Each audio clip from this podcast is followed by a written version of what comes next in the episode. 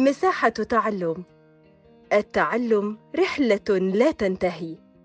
أهلا بيكم. معاكم جهاد مكذوب عمران من بودكاست مساحة تعلم التابع لهيئة كير الدولية مصر.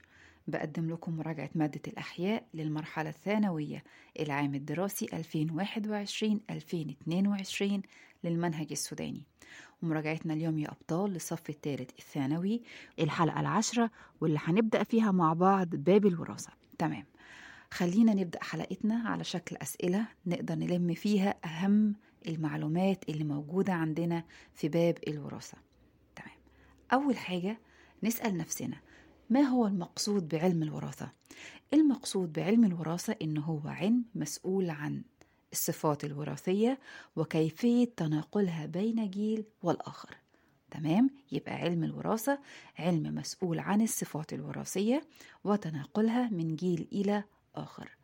وبالتالي بنجد إن الأبحاث كلها اتجهت في علم الوراثة إلى حاجة اسمها الهندسة الجينية أو هندسة الجينات عن طريق إن هي تحذف أو ترمم أو تضيف بعض الجينات اللي بتتحكم في الصفات الوراثية اللي قد تكون مرفوضة أو تكون مرغوبة. وبالطريقة دي تم تطبيق نتائج الأبحاث يعني الهندسة الجينية أو هندسة الجينات في علم الوراثة من أجل هدفين وهو زيادة الإنتاج الحيواني وزيادة الإنتاج الزراعي. طيب السؤال الثاني لمن يرجع الفضل في إنشاء علم الوراثة أو في تطور علم الوراثة؟ والله بنقول إن الفضل بيرجع أو يعني نقول إيه؟ أيوة إنه بيرجع الفضل. إن علم الوراثة ده اتطور وأدرك من آه علم من أو فرع من فروع علم الأحياء لعالم نمساوي اسمه غريغور أو أيوة غريغور يوهان مندل. وجريجور يوهان مندل ده زي ما إحنا عرفنا في مدارسنا إن هو كان راهب تمام؟ وكان بيجري التجارب بتاعته على النباتات اللي موجودة في الدير اللي كان بيتعبد فيه. ومن خلال دراساته توصل إلى قانونين ودول أهم قوانين علم الوراثة وهما قانون الإنعزال وقانون التوزيع الحر تمام؟ طيب توصل لهم إزاي من خلال التجارب اللي كان بيعملها على النباتات اللي موجودة في حدائق الدير. تمام. هل توقف علم الوراثة لحد كده؟ أبدا. في بعض العلماء يعني أعادوا تطوير قوانين مندل الأول والثاني أو قانوني الانعزال والتوزيع الحر وأضافوا ليهم بعض الإضافات أو بعض التعديلات والعلماء دولت زي دي فريز وعالم اسمه كارل كورنيز وعالم اسمه اسمه إريك فون تشيرماك. تمام؟ يبقى الأساسي عندنا كان غريغور يوهان مندل واللي أعادوا صياغة قوانين مندل وأعادوا تطويرها كانوا ثلاث علماء وهما دي فريز كارل كورنيز وإريك فون تشيرماك. جميل جدا الكلام ده.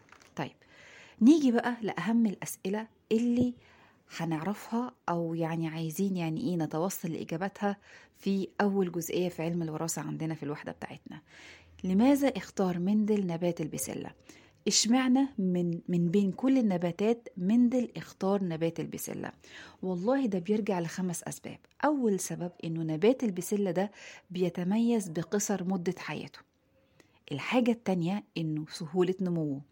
الحاجة التالتة إنه هو له صفات وراثية متضادة. رابع سبب إنه يمكن الحصول على صفات وراثية نقية عن طريق التلقيح الذاتي. خامس حاجة إنه أزهار نبات البسلة أزهار خنثى بمعنى إن هي بتحتوي على الأعضاء التناسلية المذكرة والمؤنثة. وبالتالي بسهولة جدا نستطيع إن إحنا نحصل على تلقيح خلطي وتلقيح ذاتي. يبقى كان عنده خمس أسباب من خلالهم قدر أو يعني ساعدوه إن هو يتم دراسته أو يجري التجارب بتاعته على نبات البسلة. قصر مدة حياته واللي بتتمثل إنه ممكن إن إحنا نقدر نزرع لحد أربع أجيال من نبات البسلة في العام الواحد سهولة نموه له صفات وراثية متضادة. إزاي؟ إن مثلا عنده أزهار حمراء وأزهار بيضاء.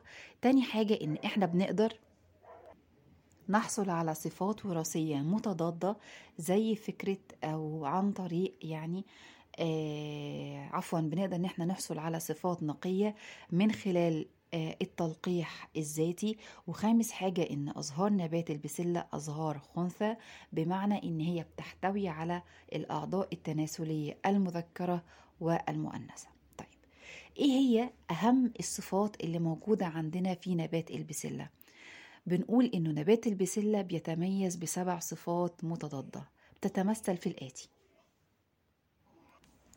أول صفة إنه موضع الزهرة يا إما بيكون إبطي أو طرفي تاني صفة إن لون الزهرة في نبات البسلة بتكون حمراء وبتكون بيضاء تالت صفة بتكون إن لون قرن البسلة أو لون ثمرة البسلة بتكون إما خضراء وكمان بتكون صفراء. رابع صفة إن لون البذرة نفسها للبسلة الثمرة لونها أحم... لونها أخضر أو أصفر فبالتالي بنقول إن البذرة كمان لونها أخضر أو أصفر.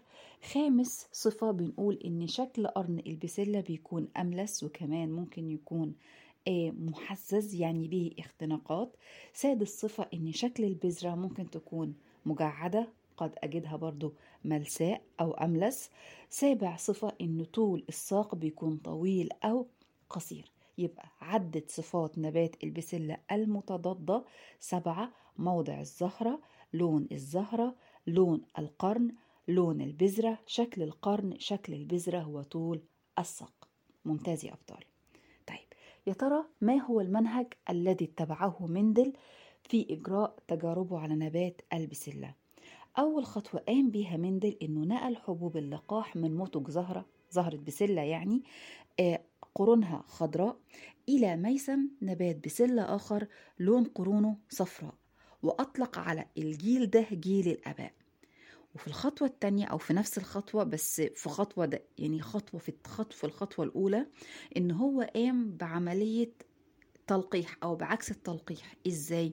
إن هو جاب حبوب اللقاح من متك نبات بسلة قرونه صفراء ونقلها إلى ميسم نبات بسلة قرونه خضراء. يبقى في الأول كان المتك آه أيوة الأول المتك كان القرون بتاعته لونها خضراء واتنقلت حبوب اللقاح دي لميسم نبات بسلة قرونه صفراء. وفي الجيل التاني أو في الخطوة اللي بعد كده عمل عكس العملية دي إن هو نقل حبوب اللقاح من متك زهرة أو نبات بسلة قرونه صفراء إلى ميسم نبات بسلة قرونه خضراء. وعلشان خاطر مندل يتأكد من نجاح أو يأكد على عملية التلقيح الخلطي اللي قام بيها عمل خطوة مهمة جدا وهي قطع متوك الأزهار المنقول إليها حبوب اللقاح. في المرة الأولى اللي هي كانت صفراء وفي المرة التانية كان المتك لبذور لونها خضراء. ممتاز.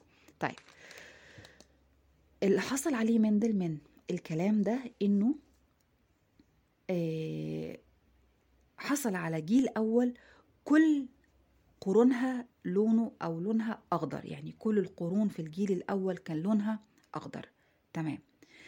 جمع البذور من الجيل الأول ده وبدأ إن مندل يزرعها مرة تانية ويعمل لها عملية تلقيح ذاتي وكان النتيجة اللي تحصل عليها مندل إنه حصل على نباتات بسلة بنسبة واحد لتلاتة صفراء لخضراء يعني كان تلت نباتات بسلة لونها أخضر قرونها لونها أخضر ونبات واحد بس كان القرون بتاعته لونها إيه؟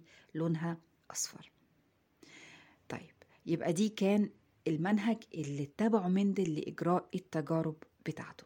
تمام. النتائج بقى إزاي مندل قدر إن هو يعزز النتائج دي؟ أو إيه اللي مندل توصل له من خلال النتائج دي؟ مندل توصل أول حاجة إنه جميع أفراد الجيل الأول بتحمل صفة من الصفتين يعني إما تكون قرونها خضراء أو تكون قرونها صفراء. تمام. تاني حاجة مندل توصل لها إنه كل صفة وراثية بيتحكم فيها عاملان عامل من الأب وعامل من الأم. والصفة اللي بتظهر عنده في الجيل الأول دي بيطلق عليها اسم الصفة السائدة. أما الصفة اللي لا تظهر في الجيل الأول وتظهر في الجيل الثاني أطلق عليها اسم الصفة المتنحية. والصفة دي بدورها احتاجت لجيل أو عفوا احتاجت لعامل آخر علشان خاطر يعزز ظهورها. تالت حاجة مندل توصل لها إنه أطلق على آه الظاهرة اللي حصلت عنده في الجيل الأول إن هو كل القرون كان لونها خضراء حالة سيادة تامة.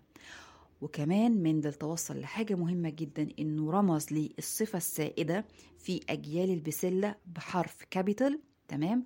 أما الصفة المتنحية فرمز لها بحرف سمول يعني القرون الخضراء أعطاها حرف ال G capital أما القرون الصفراء فأعطاها أو رمز لها بحرف ال G small وكمان الأزهار البسلة مثلا الحمراء لأن الصفة دي بتكون صفة سائدة. وهنشوف مع بعض قدام شوية رمز لها بالحرف R capital أما الأزهار البيضاء فهو رمز لها بحرف الR سمول ومن ضمن برضو أو آخر حاجة مندل توصل لها من خلال نتائج تجاربه إنه آه بدأ إن هو إيه, إيه يعرف مين هي في الصفات السبعة المتضادة يعرف أنهي صفة سائدة على الأخرى.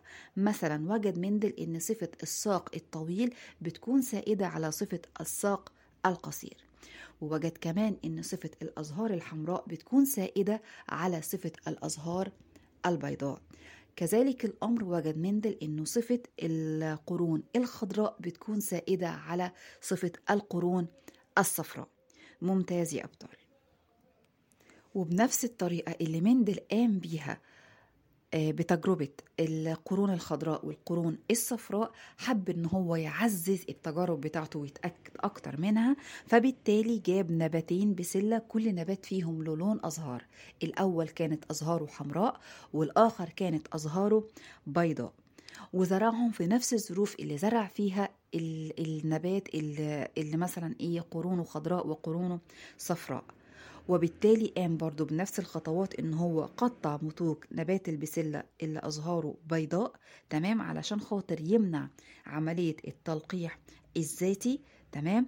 وأطلق على الجيل ده تمام؟ إن هو الجيل الأول. وبعد كده يعني إيه جاب نبات أزهاره حمراء ونبات أزهاره بيضاء تمام؟ ونقل حبوب اللقاح من الأزهار الحمراء للأزهار البيضاء وقطع المتوج هنا وقطع المتوج في الخطوتين دولت. تمام؟